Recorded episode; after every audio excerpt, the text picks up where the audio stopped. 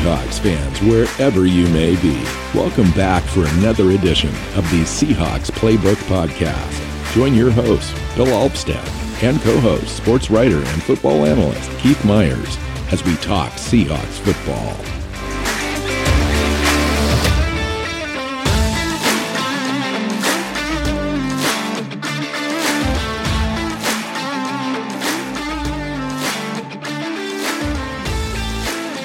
Hey Seahawks fans, welcome back to another edition of the Seahawks Playbook Podcast. I'm your host, Bill Olson, sitting down with Keith Myers. Welcome back to the show, Keith. It's been uh, it's been a minute since we've sat down together to record a show, but here we are. It has. It's been a been a, um, a few days, um, you know. And one of admittedly, us, I've been under the weather. I was I, say well, I was going to say one of us got COVID. I'm not yeah. going to, um, to name names, but um, it was one of us. Um, and yeah, I got hit by a truck last Friday, uh, and yeah. uh, the truck moved away, you know, on Sunday night, and I started feeling better yesterday. So, yeah, yeah. It was kind of crazy, but uh, here I am.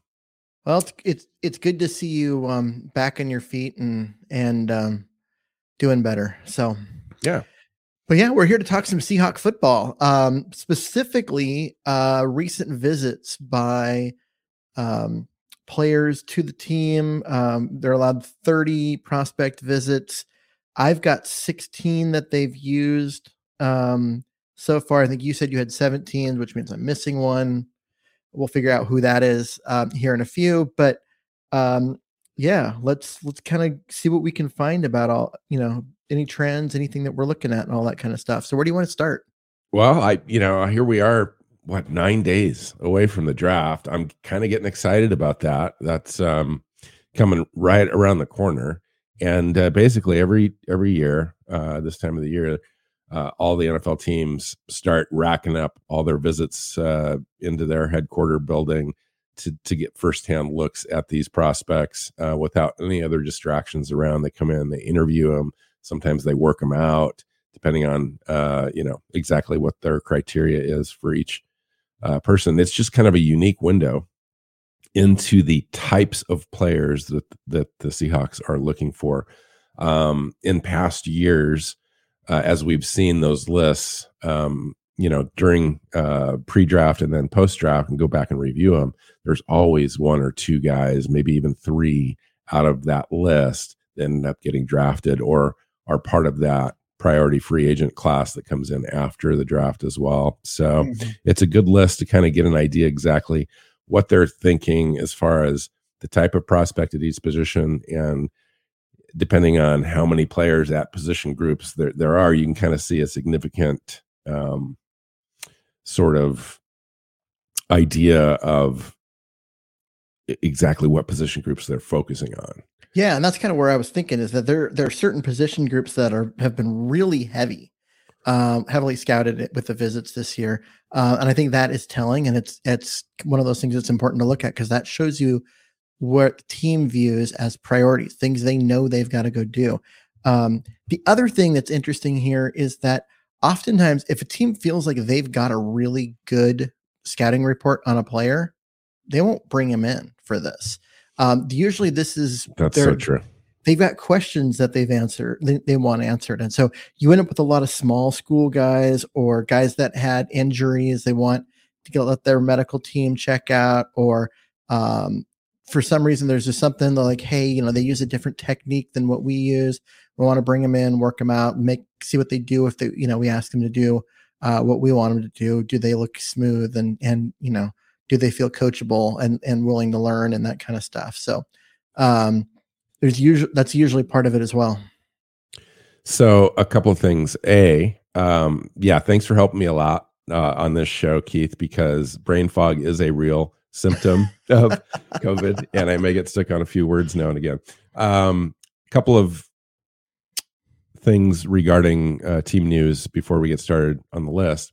Geno Smith uh, was signed by the Seahawks this last week. His contract had a little snafu with the league, didn't go through. They're going to redo it, resubmit it, but it's essentially a three point five million dollars deal. It was initially reported as a seven million dollars deal without any um, details, and everyone was kind of freaking out about that, but it's actually three point five with three point five additional incentives attached to that as well. I assume that comes down to playing time and uh, yards and Pro Bowls and all that kind of stuff that will add to that pile if he should be able to to, to win the job and be a, become a starter. I think those things start to kick in for him, which yeah. makes sense.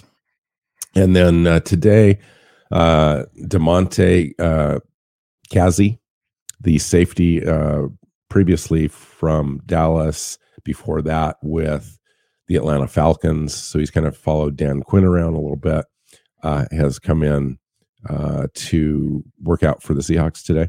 I think that would be an excellent signing. He's a guy that's a five-year veteran who started for the Cowboys uh, last year again and has twelve career interceptions. And yeah, so kind of a ball hawk kind of a guy.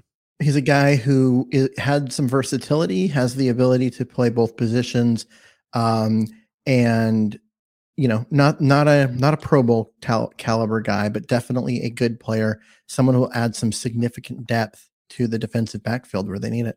Yeah.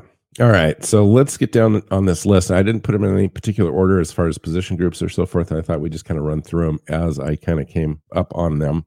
Well, uh, why don't we do this by position? Because we can try. Um, because I don't have well, my list in, in that order, but you can. I don't either, but it's scalable. Um, so the. Um, The You're trusting the, that my eyes actually work. All right. Okay.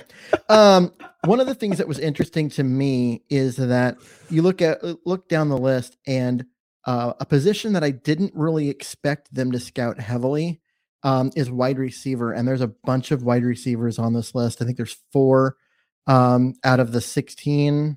There was only three, but um, so we've got uh, Samori Toure out of Nebraska. Uh, mm-hmm. Christian Watson out of North Dakota State and um, Dareke Young out of Lenoir-Rhyne University. Um, and was there? No, I guess it was only those three. Um, the other one's a cornerback. So, um, yeah, but still three out of sixteen. That's um, a significant portion for a wide receiver, which is a position that it kind of feels like the Seahawks are, for the most part, set at. They've got their top four guys. They've got a bunch of guys they like and they're that are trying to fill out the fifth position on there and, and you know, play some special teams. Um, I w- was not expecting them to scout wide receiver this heavily. Yeah, I thought maybe, you know, the, the seventh round area of the draft is where the Seahawks would be kind of looking to plug a hole here as far as um, somebody that could play special teams. You mentioned that. I think that's the, the key here with these guys, or possibly undrafted guys like Samori Toure or uh, Dareke Young might be guys that you might be able to to find after the draft, possibly in the seventh round there. But all three prospects have great size. six one on Samori Toure, uh, six five Christian Watson. We can spend a little bit more time talking about him here in a second. And Dareke Young from Lenoir-Rhyne, the acclaimed university. six two, two hundred twenty pounds, seventy-eight inch wingspan with a four four eight forty. That's a pretty interesting uh, prospect. But uh, Christian Watson at six five, two hundred eleven pounds, twenty-two years old, ran a four three six forty, thirty-eight point five vertical. He's a fifty-fifty ball catcher, not a tremendous amount of experience, also playing at North Dakota State. So you're taking a look at that. But here's a prospect with a lot of upside, and everybody's got him at least going at the top half of the third round, possibly even sneaking into the second round. I'm not exactly sure what the Seahawks are thinking with this kind of a guy coming in, but you know, they want to have some options. And if they pick up additional draft capital in the middle rounds, he could definitely be a guy that they just add and yeah. provides a hedge against uh, D K Metcalf's contract situation. Yeah. Which is a whole nother topic that um, plays in here because um, you're looking at, around the league, you know, you had the two big contracts this year, and now we're starting to hear there's like four or five other guys that are the number one receivers in, on their team that are talking about not playing and doing anything in the offseason program unless they get a new contract. Um, and that just plays into, you know, Metcalf's in the same situation as as those guys. Is he going to come in and, and work out? Is he going to hold out? Is he like, what's he, uh, what's his plan? We don't know yet. And Uh, I could definitely see them taking a wide receiver um, if they don't like the way that that is gonna is building up to come out. So, yeah, interesting. All right, the next group that I'll throw out there is defensive end. You know, everyone mm-hmm. knows that Seattle's going to be after an edge rusher, defensive end in this draft. I think that's a, probably a given. We just don't know at what level in the draft that that happens.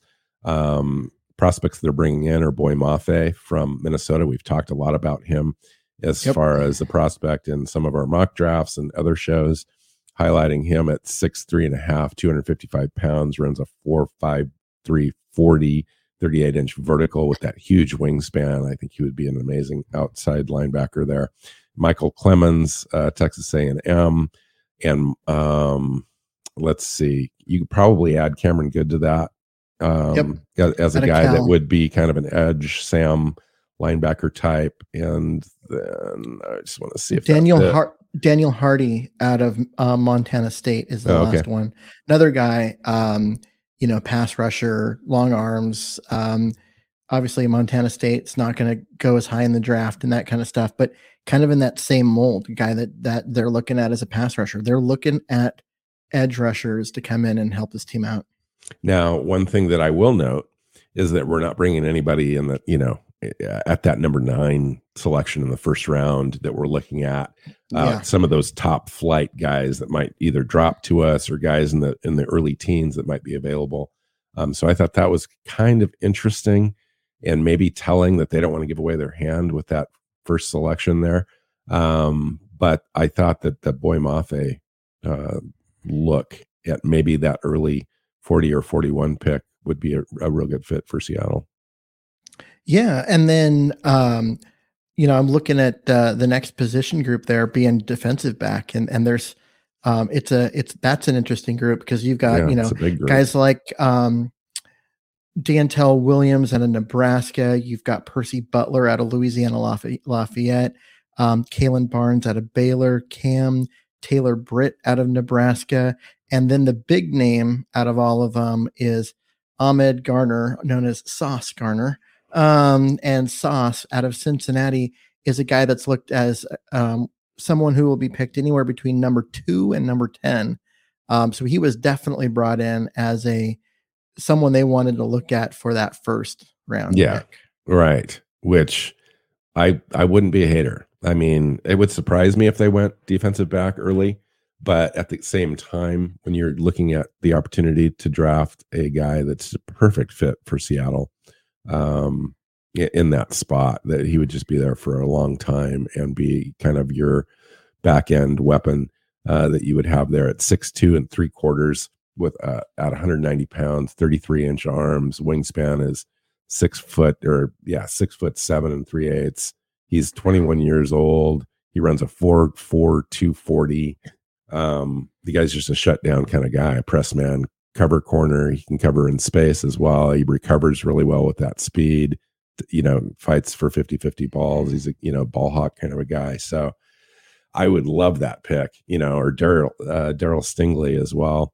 Um, the guy mm-hmm. from L S U is, is sitting there. Cam Taylor Britt is another guy um, that they're, they're bringing in that would be kind of a second or third round option for them, probably third round, maybe even the fourth round. I'm not exactly sure where he's going to fall. Uh, but he has the skill set I think teams would covet. Seems like more of a third round uh, player, but he also fits everything they're looking for as far as scheme diversity. A guy that can play in the slot and then do some outside stuff as well as maybe some some free sa- safety stuff in a too high safety scheme. Yeah, and so looking at that list um, with the defensive backs, you got, I mean, Sauce Gardner, a guy that's going to go top ten, and then all the way down into guys like um, D'Antil Williams out of Nebraska, who's more of a safety, mm-hmm. um, who's probably going to go sixth round. And, um, you know, Percy Butler. I really like his athleticism. Who? Yeah. Williams the, or Butler? Don- Dante Williams. Yeah. Yeah, that guy. And then the Rodney Thomas. I don't know if you mentioned that Rodney Thomas guy from I Yale. I don't believe I did. six two, one hundred ninety-six pounds, ran a four four, six forty, uh, and a forty-one inch vertical with a I think we just found the seven oh two three cone. I think we just found the player that he was is on late, your list. He was that's a not late on ad. Mine. Yeah, Rodney Thomas. There we go. Late ad. Um, yeah, so we, we you, you look at guys. There's all the way from their first pick, you know, top ten, down into the seventh round undrafted free agent. I mean, they they are looking at guys at that position at every layer of this draft. Meaning they know they're going to get. They've got to get at least one and they're looking at their options on who they want. Do they want yeah. someone at the top of the draft who can start now? Are they okay getting someone in the middle who can start, but maybe not, won't be as ready, or, or, you know, and if they end up not, because the draft doesn't fall to them, you know, they want to make sure there are guys later in the draft that they're ready for, um, you know, to make sure that they get someone no matter what. And I find that to be very interesting. I think one guy that we we didn't mention, I don't re- recall if you mentioned him or not, is Kalen Barnes out of Baylor. Um, the guy that ran the fastest forty at the combine, yep. that four two three, they're bringing him in. Mm-hmm. So they want a guy that's got a lot of speed here, a guy that maybe can compete in the slot for them, uh, in a in a kind of a smaller frame corner with good quick uh, quick feet and special teams ability, all that kind of stuff. So he's got some upside as well. Um, I noticed they brought in at least one, couple of offensive linemen, Keith. Yeah, before, just two. Before the, the before the tight end group, um, mm-hmm. we can talk about Cole Strange coming in and Rasheed Walker. A couple players we've talked about a little bit on the yep. um, mock draft shows. What do you think about that? Well, they're both middle um, middle range guys. I mean, uh, Penn State's um, Rasheed Walker is not a an offensive talk, um, tackle prospect that's getting a lot of talk, because he's not a guy that you, that is a he's going to come in and be your starting left tackle um right away, and he's you know he's that lesser lesser um one. He might have to move inside. I think you start him at right tackle if you if you draft him.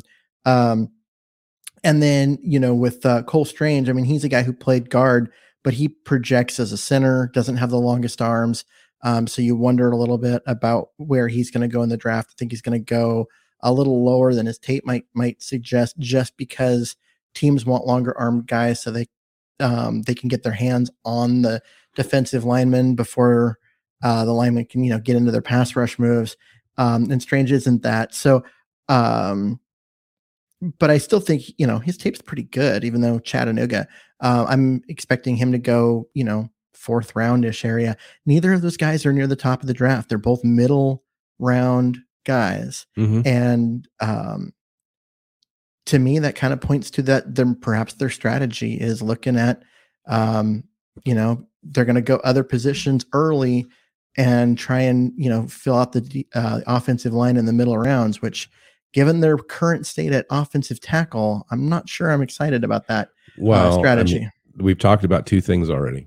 We've talked about the idea that they've only used up sixteen or seventeen of, of these uh, opportunities yet to interview players, and second, not to give away their hand too much. Yeah.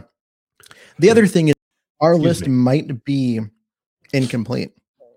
There are guys that come and go, and nobody nobody reports on them, so they don't get added to the list. But the team has seen them; they have talked to them, they've done stuff, they've worked them out, um, and we just don't have that list, so we don't know. Um, usually the big name guys, everyone's paying attention to that kind of stuff. But, you know, you got a guy from, you know, some smaller school, um, Utah State or, you know, um, Washington State, one of those kind of things. And, and um, where they just, they, there's no, no blip on the radar. They come and go. And, and uh, unless someone happens to, one of the reporters happens to be um, right. at team right. headquarters that day, that nobody sees them.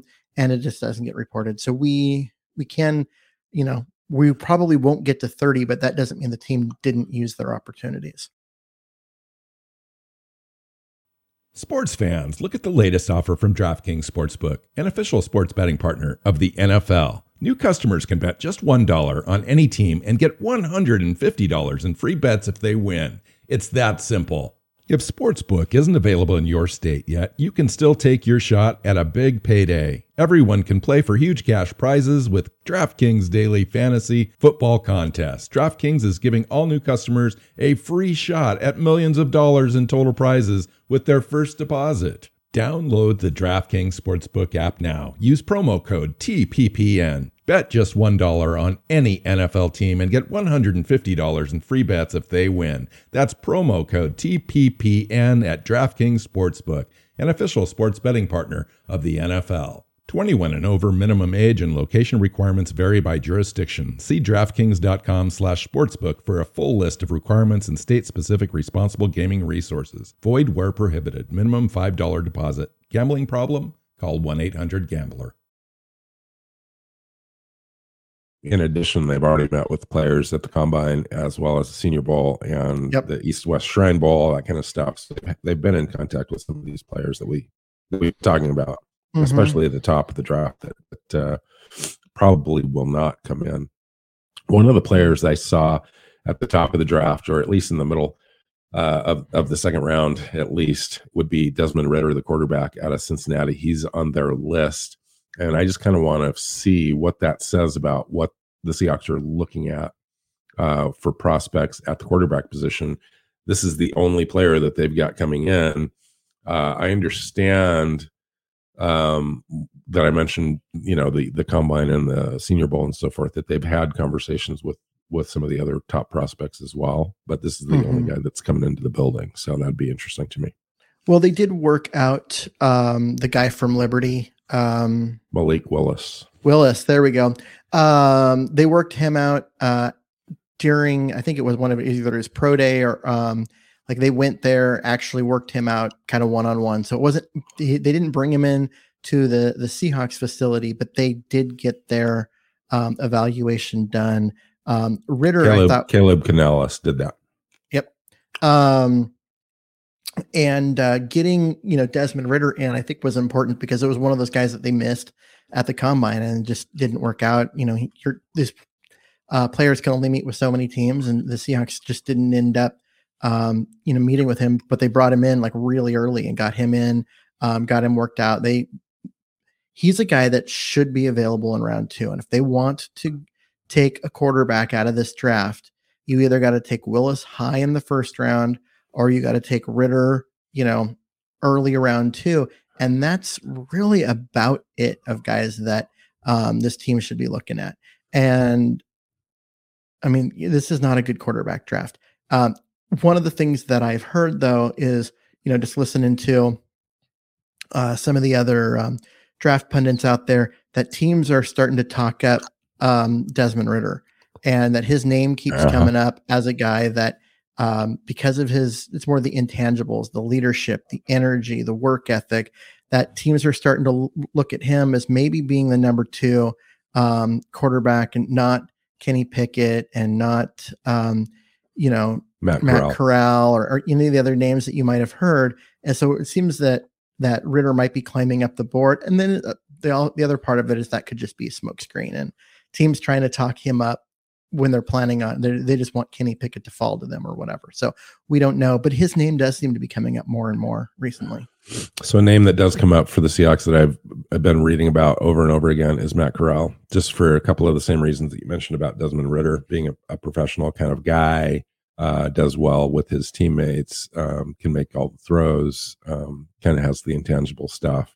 Just a name to watch on the periphery of this thing.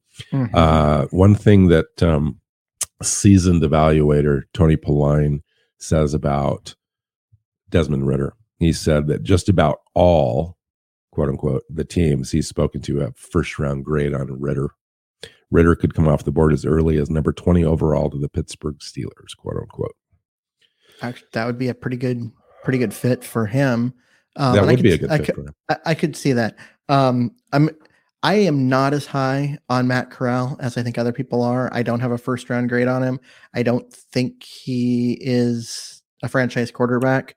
I think his ceiling is that of Tua, you know, down in um, yeah. Miami, just a guy that's um, he's got some athleticism. He can move around, but he, I know you said he can make all the throws. I'm not convinced that's true. I don't think he's got a big enough arm um, for the N F L. And I think that it's just, he looks like a career backup to me, and um, I wouldn't be real excited if Seattle drafted him. I think it's more likely that Matt Corral is available at forty than Desmond Ridder at this point. I think if teams want to get Desmond Ridder, I disagree with you just slightly, kind of almost on based on what Tony Pauline is, uh, Pauline is saying, uh, where he's got kind of the inside scoop on where N F L teams think about Ridder, mm-hmm. and I think that they may have to end up coming back up into the first round. If well, yeah, they, and if that's, that's their guy and they yeah. need to go get him, they well, would that's do what, that. That's what I was saying. Is his name is coming up. I think he's rising. Um, he's higher. The N F L values him higher than the than the draft media does. Um, and it's a positional group need situation. Uh, yeah. It's not necessarily like he would grade out in the second or third round last year. This mm-hmm. year, he's grading out the back end of the first, maybe early second, because there's just nobody else. And teams be, still have need. If he was in last year's draft, he would have been the seventh or eighth quarterback. Yeah. You could make a good argument for fifth. He would he would not have um, any of the first round guys from last year. He would not have been above. Um, and Willis would still be above him. So yeah, Willis would be so. So those five and Willis would be six. So he'd be seven. And then it depends on Kenny Pickett where you have him. So he's either going to be the seventh or the eighth best quarterback in last year's draft. That'll I mean that will tell you where where he's at. Like yes, he's going to be a, a name, and he's going to be someone that, that a team's going to get, and their fans are going to get excited about him. But let's remember, a year ago, he would have right, been the but, seventh or know, eighth best quarterback. Only one in the of the class. only one of the quarterbacks taken last year have really kind of turned out so far. So we'll see how that list evolves over time.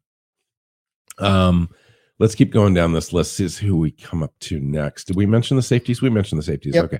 Um, the only other one is is tight the end. tight end. Yeah. Um, that um, Amani Rogers out of Ohio. Um, and and Cade Otton has met with the Seahawks, I understand, as well. Okay, just so that's, a, it didn't count on the thirty because he's a local prospect. Because he's a local, yeah. Yep. yep. So the, it, it it is a little weird to me that they're looking at tight ends. Um, they've got three on the roster. You know, they went and um, they got brought one in that they were that you know is a Pro Bowl caliber player that um that came in in the Russell Wilson trade. They spent a bunch of money, I think too much. Um, to re-sign their their inline blocker and Will Dissly. That was weird, Keith. It was like they were competing against themselves, and they just outsmarted themselves with like a three million dollar surplus contract to a guy that they just didn't need to pay that much to. I yeah. don't, I don't kind of get it, but maybe something was going on that I don't know about. They say there was other competition. I don't necessarily believe that anymore from John Schneider, because he says that about a lot of things that end up being elevated um for him, and so I'm not sure, but anyway, yeah, I mean, we'll see. And then, you know, of course, um they've got their six seven mountain um that we're still waiting to see uh if anything comes from on there. So they they're three deep at, yeah um they're they're three deep at tight end, and if you bring in a guy if you go out and you bring in a guy like uh, Amani Rogers, you are you're basically saying you're going to cut someone. um And is it going to be the guy you just that you insisted on getting in the Russell Wilson deal? Um, is it the guy you just spent a bunch of money to re-sign? Or is it Parkinson, the guy that you've been hyping for the last two years, but because of some injuries and, you know, yeah. um, they just haven't been able to get on the field? Which, you know, are you really planning on cutting one of those guys? Or are you drafting someone who therefore you, that you know is probably not going to make the team? Well, I think that Cade Otton's probably not the guy. Um, I think they just brought him in as a courtesy situation to kind of keep track of him in the league as time goes on, because mm-hmm. um, you're you're exactly right. So, uh, and Cade Otton's the kind of guy that's kind of a Will Dissly replacement. He's a six five, two hundred fifty pound Uh, jack of all trades type of tight end that can do inline and catch the ball for you a little bit. Amani Rogers is an interesting name uh, out of Ohio U. Is a six five and two hundred twenty-six pounds with an eighty inch mm-hmm. wingspan, around a four seven five forty. Um, is he a but he's, slow, a, he's age twenty-four though. Is he a slow wide receiver, or is he a tiny tight end? Right. Yeah. so, um, you know, that would be kind of a um, undrafted free agent option, I think, for, for him to come in. And you're hedging maybe against uh, like a Noah Fant contract year situation. Um, they don't know exactly what they're going to have in Noah Fant. This is his his year to kind of um, play for his future here in Seattle. So we'll see. Um, anything else? No, man, that's the list. A, there's a linebacker, Cameron Good, out of California. Did you mention that? We did. We I, mentioned I him with, mention with that, the yeah. with the defensive ends. He's um, interesting because I, he's got seven and a half sacks in two thousand twenty-one, uh, tied mm-hmm. with the um, uh, in the Pac West or not Pac West, uh, Pac twelve uh, for the sack leaders um, last year, and he'd be an, he's just an interesting player that I really haven't uh, looked at very often. He's listed as linebacker. I see him as a three four outside linebacker. I don't know if he has the size to come up, put his hand on the ground, and be a Um, four three defensive end, which is why I think that he's listed as a linebacker, but if you're playing a four three, um, do you want him dropping back into coverage a lot and doing the other things that an outside linebacker's got to do? Um, in that, I'm not convinced that's a good fit for him either. So he's kind of that tweener um, mm-hmm. prospect, uh, but as a three four outside linebacker, I mean, that's he's built for that position. I, I can guarantee you that they probably brought him in to see how well he does on agility and dropping back into coverage and see if he can do it. Yeah, I mean, because if he's just been going forward on tape at Cal, they might want to see how he does backpedaling and you know yep. in person. So um, he'd be he'd be interesting. I I I wouldn't mind. I mean, outside linebacker in a three four. Um, you know, you bring yep. a linebacker on every play, and it's not a blitz. Because you, you want to bring four, right? So you bring your three defensive linemen and one of your linebackers. So he could come up and rush the passer on almost every play and still be a linebacker. Um, and I, I, that would be kind of a fun fit. Although you really want um, Daryl Taylor being that guy who is going to um, get after the quarterback on almost every play from that outside linebacker spot. So I got a fun little question for you. So we're on the eve of the N F L draft. It next week uh next week we'll do a couple shows, um kind of a draft primer show, and then we'll do our final mock draft. I just kind of want to take your temperature right now as far as what they've done in the offseason. Obviously they moved away from Russell Wilson this year. They got some draft capital back that kind of made the draft a little bit more interesting for us, although it'd be a lot more interesting for me if we still had Russell Wilson, but that's a done deal. The ship has sailed. Mm-hmm. Now we've got that draft capital. How do we do in free agency overall? Where do you see the team sitting? Draft strategy, all that kind of stuff. Kind of put it all together. I still think this is a roster that is not good. Um, has a lot of holes. They still are lacking greatly at cornerback and offensive tackle. Um, they don't have a quarterback. Um, they the offensive line just in general, I'm, it, no one's excited about because. Um, sure, they they went and not signed a center, but he was a guy that didn't play last year, and and um, so it it really comes down to, I mean, what are they going to do? What are they? How are they going to move the ball? Uh, they don't have a they don't have a running back that's dependable. They don't have a quarterback. Offensive tackles. They don't have a quarterback that can get the ball to their two um, elite wide receivers. They um, don't have offensive tackles that can block for either the running game. I just. I look at this roster and I see a lot of holes, and I look at the, on the defensive side, I still think they are a, um, they need a playmaker up front on that, um, in their front three, and they need a playmaker on the back end at cornerback. And if they don't get both of those, this defense is not going to be good enough to carry this team. It might be good, but it's not going to be good enough to carry a team that has no offense like the Seahawks currently don't. Yeah. You know, it's interesting. Um, if Russell Wilson was still here, this would still be the this would be the team minus Noah Fant. You know, mm-hmm. um, that that we have, and it's kind of empty. It really is, especially at the offensive line area. Um, if you take a look at uh, Stone Farsight and Jake Curran, I mean, come on, that's those guys might be fine prospects, but they're just unproven. They're not ready to go day one. You know, if we do throw them out there day one, they're, they're going to get beat. They're going to look awful for a while. Maybe a rookie that comes in, even a first round pick, you know, wouldn't be an immediate upgrade, but it would be at least some, some future there. Um, Gabe Jackson's, you know, had an okay year last year. Damian Lewis had an okay year last year. He wasn't standout or anything. He played better as a rookie. Um, and so you just kind of have to figure that out. And then at center, it's it's kind of a hot mess as well with Austin Blythe. I think that he's probably able to play. I think that he'll be okay. He's a little undersized. He's kind of that zone guy. I think he'll run the offense really well in there. Probably slight upgrade over Posick, but maybe not.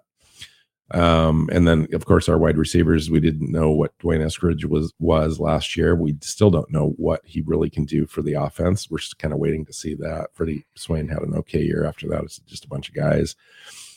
And Chris Carson, Rashad Penny. I mean, there's our running back room. Uh, after that, it's basically void. I mean, you got D J Dallas, but come on.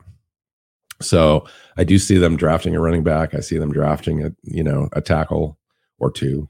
Um, and um possibly or, a center a center or talk, tackle and a center. Yeah. Um, yeah. They probably need um, a wideout later in the draft um, in there. I mean, they, yeah. they're, they're good at tight end. They're good at guard. Yeah. And they're good at the top couple wide receivers. Yeah. That's, that's it on offense. The offense is, is the roster is not great. And they need, they need a quarterback. I mean, the biggest position of all. They, yeah. And they likely won't address it this year because the value just isn't there. It's yeah. better for the team, and we've talked about this many times, for them to build around the rest of the roster, because the roster is so void of talent. They've literally got five or six, seven different position groups they could draft mm-hmm. at, and they would still be light. Um, and so they're two drafts away, essentially, this draft and next well, year's draft, from this completing the, this and, roster. And this is what I've been been advocating for since the trade, is that, you know, go get a offensive tackle um, early in the draft, or a cornerback early in the draft. So a, a true like guy that can be um, a difference maker a, a year from now. Um, load up on, you know, getting young talent in and, and, and filling some of those holes, building the rest of the roster, knowing that those guys are going to be rookies and they're going to make mistakes, and this roster is going to continue to be bad um, all year. And then you're going to be, you know, a three or four win team, and you're going to be in position to go draft a C J Stroud, that someone that you can build around for the future um, at quarterback. And I think if they can put themselves in position where it's a one down year, and then they go get their quarterback of the future, they, they're doing it right. I mean, that's, it, it's unfortunate that the team has to make this, this one bad year and, and have that, but they have enough draft capital this year to, to fill in a lot of the roster. And then next year you go get your quarterback and you fill in whatever else you need.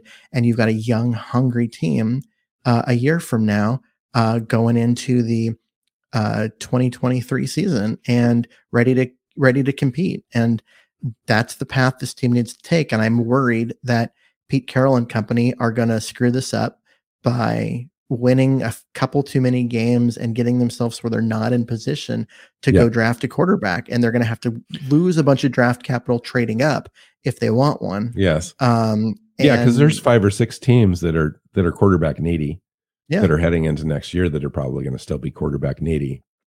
And unless, you know, we luck out and the top two losing teams don't need quarterbacks for whatever reason, and we can get up there. Um, it's going to be expensive. You know, I, it's just going to be what it is. I think you're going to have to mail in your draft next year, and you've got two firsts and two seconds. You might need all of that to move up even four, four spots, five spots in the draft, to get up in the top three and, and get a guy, because yeah, that's what why, it's going to take. And that's my point, is why give up, you know, uh, those, that extra three picks, you know, your, your, your two seconds and your, your second first in order to move up and get that quarterback. Or you could just have a, I mean, your roster is terrible. So just make sure that you lose and you're in position where you don't have to give up anything. You're already in that position. You still have your other first. You still have both your seconds. You use that to load up your roster, um, and you to get yourself ready to compete with it. Um, and that's that's my my fear, is that this team is going to win now, even though without a, with a roster that's not good enough to do anything with, and they're going to end up at seven wins and be outside, where they have to give up all those extra players and picks in order to get the quarterback that they need, rather than um, admitting that their roster is crap and finishing with three and being able to just draft their quarterback. As you know, Keith, it's really hard to predict, A, this time of the year, B, it's just hard to expect your team to lose on any given Sunday or win on any given Sunday. And it's um, with this roster, I mean, they do have a shot at, you know, five wins or less. Um, but they also have a shot at, at, at eight. You know, it's it's just one of those things, depending on how the draft goes and how Drew Lock plays. And what's the point? What's the point of winning eight games? Well, the point of winning eight games is you would go into the offseason with two firsts and two seconds to help build that roster, and you might have some momentum to climb up a little bit. But you can't you can't go from eight wins to twelve and being a Super Bowl contender without a quarterback. And but you're if going, your quarterback showed enough. I'm just saying. I'm no. I'm not necessarily saying Drew Lock's going to be the deal or whatever. The or the Geno difference Smith for that matter. You know what di- I'm saying though, Keith, the, right? It's the like difference. The difference between five wins and eight wins is nothing for the future of the team in a positive way, but it is a lot for the future of a team in the negative way. Right. And, but what, hold on. What if Drew Lock, I'm just saying, what if Drew Lock ends up throwing for like thirty-eight hundred yards, twenty-five touchdowns, only eleven interceptions, and they, they move the ball and they win some games and they look halfway decent, at least halfway through the season. They started, they, they maybe they won more than they lost heading into the offseason. It might change. I'm just saying it might change the way that you your outlook looks towards what's the next no, step. Because fool's gold. Because Drew Lock is not taking you to a Super Bowl. He might come in and run the offense and game manage his way into some reasonable stats and whatever. But at the end of the day, it's fool's gold because he isn't a franchise quarterback. And you know it. No matter what stats he puts up next year, he's not a good player. I want to see it. He's lost his job twice already. Yeah, I know. And I, I want to see it. His situation, I, I really do believe this. His situation in Denver was less than optimal. His offensive coordinator changed over. Um, you know, I just, I, I want to see it. I just want to see it. Um, and I think that he should be given a fair shot. And I don't know that we should definitely be writing him off before he even takes a preseason snap. I mean, it's just one but of those things where I think that he he has taken a preseason snap. He's been in the league for four years. So here's the here's the deal. Um, we either have to allow our evaluators to say we're going to give him a shot because we believe in him, or the the scenario plays out where we win three games and we go get our guy next year. And one of those two things is going to be real, or both of them are going to be realistic. I don't know.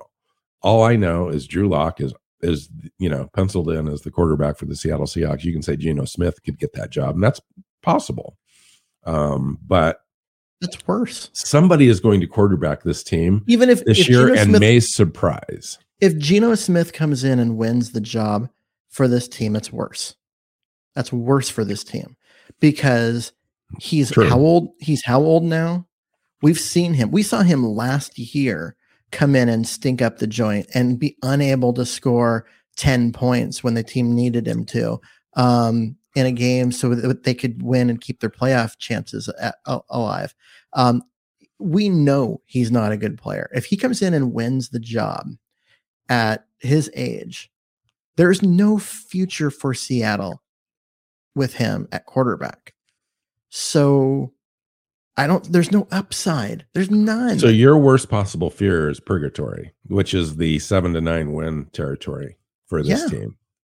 Yeah. I mean, you're looking at, um, because you, you could get, be a seven to nine win team for the forever next four or five years. Right. Yeah. You could be Minnesota that has Kirk Cousins and they, you know, he's okay and he can win him some games, but they end up in that seven to nine win range, and sometimes they sneak in as one of the last playoff teams, and one of, sometimes they, like last year, where they don't make the playoffs at all, but they're never in position to get a quarterback, and they're kind of just stuck. Yeah. No, it could be even worse than that, Keith. It could be a situation where we're um San Francisco, or we're, you know, another team that that has, you know, ten starting quarterbacks in the last nine years.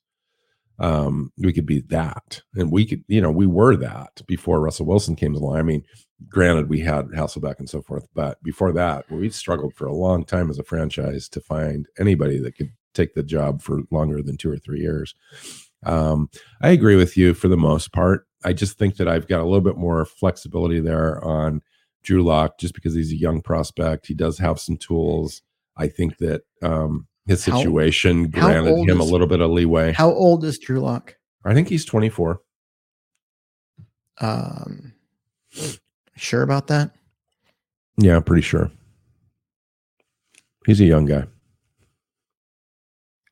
So I just kind of want to see. I kind of want to see for my own eyes in our offense. He's Shane twenty, Waldron's offense. He's twenty-five. He'll be twenty-six um, next year. So he'll that'll be his twenty year twenty-six year. Yeah. So this is the year for him. It's either do or die. So w- what I'm saying is, I just want to see what we've got in that, and likely it won't work out. Maybe it does.